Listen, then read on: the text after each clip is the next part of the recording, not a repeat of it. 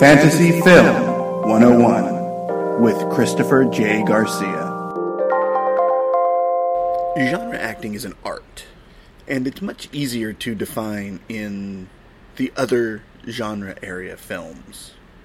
In noir, it is either the deceiver or the deceived. It is the ability to either play a victim who is really the power, or to play the person who has the wool pulled over their eyes and unravels the truth. Fred MacMurray is the best example of this, I think, in Double Indemnity, as the sort of pinnacle of noir acting. Science fiction, it's even easier. It is the ability to make the changed level of technology that you're encountering seem natural and real. Kurt Russell, great example. Sam Rockwell. I'd even argue Robert Downey Jr. Horror, super simple. There are three very basic ideas in horror acting. You are either the monster, the person being plagued by the monster, or people, or the person who is trying to save the people, who lives in this sort of very middle world. Think Dr. Loomis in Halloween, with Mike Meyer, Michael Myers as the monster, and Jamie Lee Curtis as the person the monster haunts.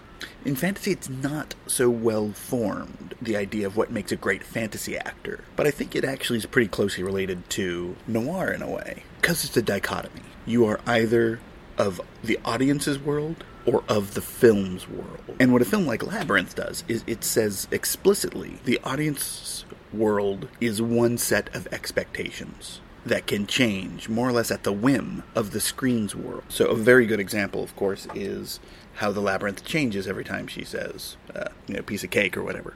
Jennifer Connelly is playing our world. David Bowie, who is a fantastic fantasy actor, is playing the screen world, the Hollywood world, the secret world. And it's their interaction that is the power of that film.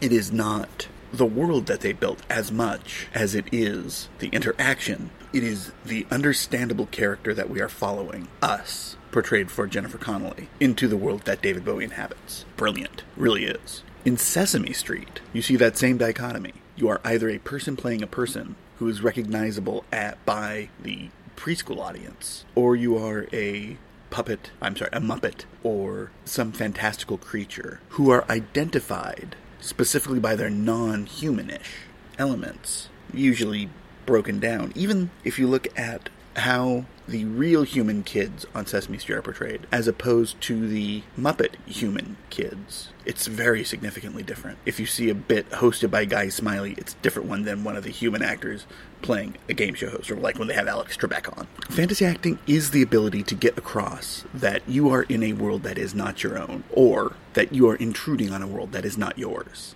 in a way, it's the inverse of one of the very first podcasts I did on here about the intrusion of the screen world on our world. That you see that, of course. Uh, Enchanted is a great example. And Amy Adams is a fantastic, she's actually a fantastic both science fiction and fantasy actress. She's amazing because she can get across being of our world, but at the same time, she can feel as if she inhabits another world. Angelina Jolie can kind of do it as well if you look at her role in Maleficent, but I really think that is more an expression of her ability to get across this sort of darkness that we may not understand fully in our world. A wonderful fantasy actress that I think is top of the chops is Charlize Theron.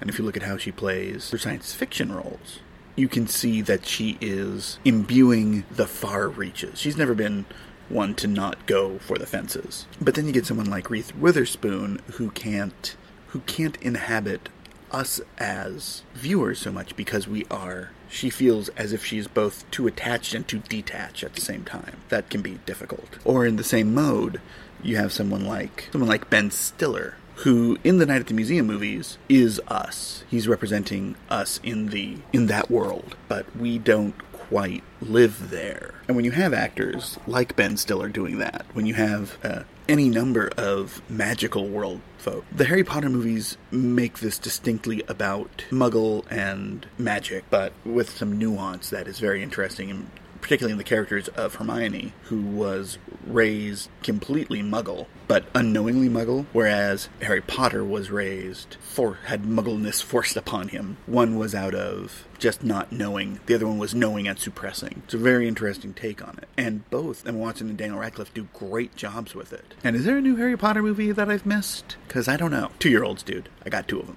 Where it really gets interesting to note is in this idea of acting is reacting. And in a way, you have to even get more fine when you look at genre acting. A great example that a friend of mine gave at an acting workshop once was the script says, picks up a knife and stabs their rival. Your genre is determined by how you pick up that knife. Do you grab it by the handle, pull it over your head, look starely at him, and then stab downwards? Odds are you're in a horror film. Do they serendipitous? Do they sneakily grab the knife from the table, hold it at their hip, and then jab it in quietly and slowly, grabbing their back so they or covering their mouth so they don't scream? You're in a noir. Do they grab it so the in so the outside of the blade is against their forearm and then slice out? You might be in an adventure or a sci-fi film. How do you grab a knife if you're in a fantasy film? And I think the answer to that is actually the most complex of all of it. One, it is potentially possible that you don't grab it, that you use, you know, a mental thing or a magic piece. Or it could be the flourish you use to take it is